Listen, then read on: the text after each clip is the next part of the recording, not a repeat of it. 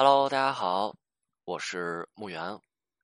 每天十分钟，带大家学习爱情的实质，解决情感矛盾。什么是爱物呢？当对方需要关心的时候，那是感知不到对方需求的，也不怎么会去恰如其分的表达爱。在情感当中，经常表现的是不知所措的，在遇到情感问题的时候，不知道该怎么办。那这在情感当中就是典型的爱无能的表现。我们举个例子哈，呃，这是一位女生的故事。有一位女生来找到我，跟我讲述了他们在情感当中的这么一件事情啊，就是女生的丈夫在跟女生闹离婚啊。那我让女生去讲一讲他们之前存在的矛盾。女生跟我去讲了这么一件事情。就是女生说她的丈夫对她很失望啊，因为她丈夫的母亲之前是去世了，所以有一天两个人要去祭拜男生的男生她丈夫的母亲嘛。然后中国的习俗就是在祭拜的过程当中会有一个烧纸钱的这么一个程序。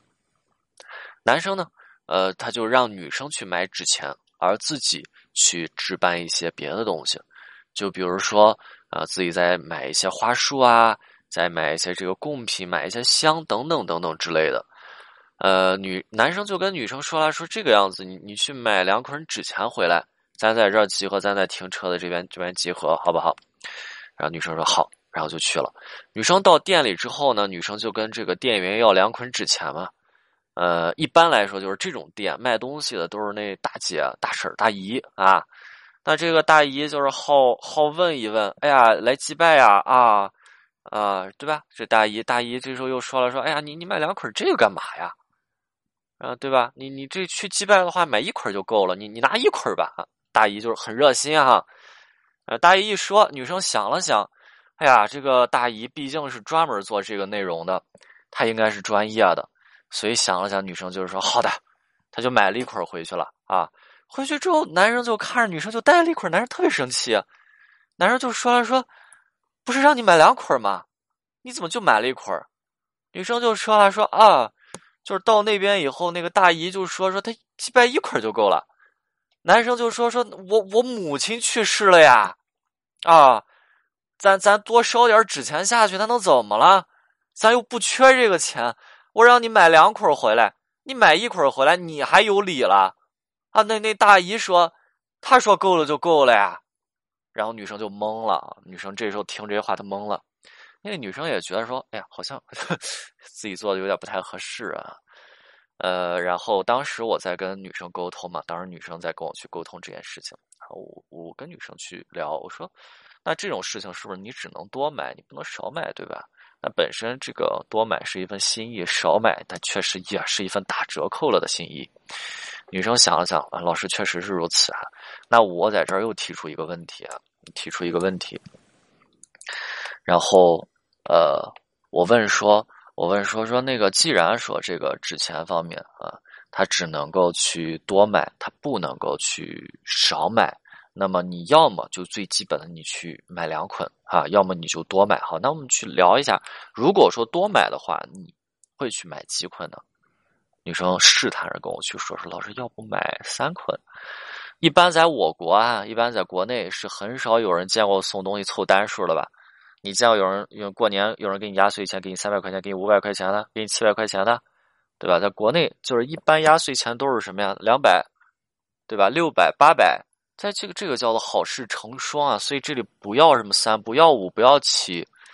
然后女生又说了，那要不要不要不来四捆儿？”啊，四这个数字又不吉利啊，尤其是更别说这个过程是要去祭拜的了。那这里就直接一步到位六捆儿。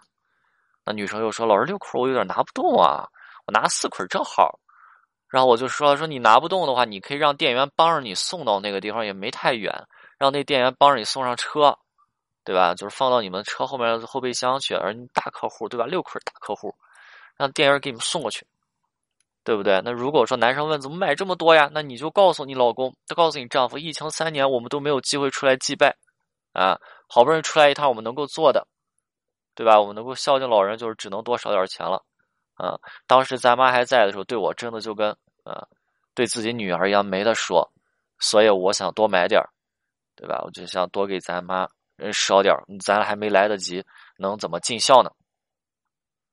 对不对？这时候还可以哭一哭，是吧？你看，那是不是这样子处理事情，在男生眼里，这个就叫做什么？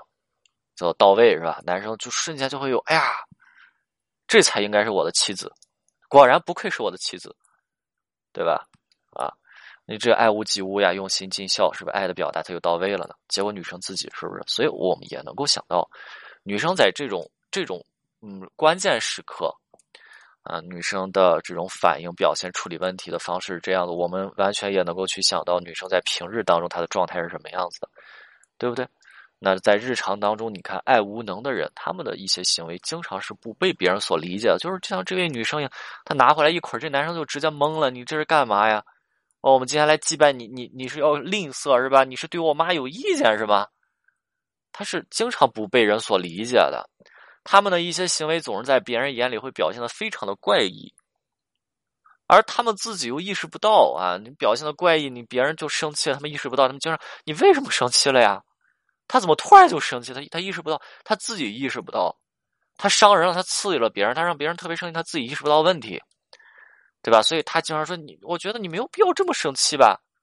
啊，所以你看一说这话，他会更生气啊。对吧？就像我们刚才去说刚才的女生一样，刚才女生还好一点，就是后面男生一生气，哎呦哎呦，就好像觉得自己做的确实不好啊。但是我想说的就是，呃，爱无能，它更多产生的原因就是他们的原生家庭，他们的原生家庭在他们小的时候并没有去给予到他们充足的爱，对吧？那充足的爱的给予，一定是一首先有一个展示，也就是说，他的父母之间这种爱的表达是很匮乏的，不仅是匮乏，甚至说。是稀少的，那有时候也不能说是稀少的了，就是直接就是反面教材，对吧？在家两个人战天斗地啊，那并没有给他们给孩子们去展示怎么去爱一个人，所以说他们在情感当中很多事情就是头一次遇到。比如说，我给大家举个例子，小时候我我带着去去祭拜的时候，小带着去祭拜，就是我的我的我的姥姥姥姥，就是当时跟我姥姥去烧过一次，烧过一次拿着。然后就跟我去讲，就是言传身教，我们对爱也是有言传身教的过程。他说以后你可能也会有这样子的这个，对吧？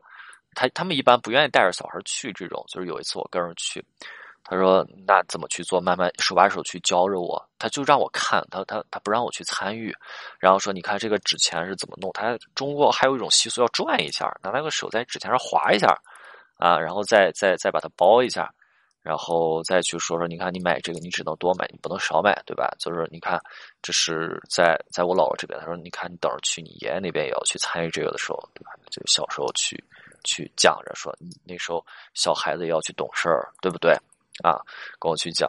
但是就是很多人他爱无能，那么在他头一次遇到这件事情，他整个人都不会去做这个东西，在他们眼里就像小马过河一样，他们一切都是需要去靠着自己摸索前进的。对吧？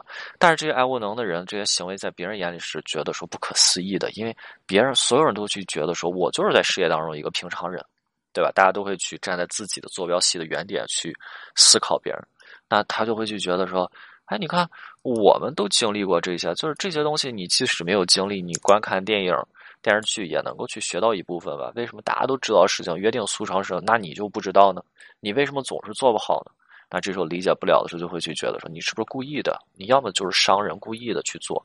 你看以前可能你对我妈妈有意见，你没表现出来，对吧？关键时刻你背后捅人一刀，对吧？或者说你看你总是不自觉的就就伤人，对吧？你这人简直是你永远变不好了，你永远无药可救了。是你平常没什么大问题，但是你在关键时刻也没有能够去温暖到别人。那家人就是需要的时候温暖呀，你需要的时候你也温暖不了。我平常的日子，那我们过的。不就像淡如水一样吗？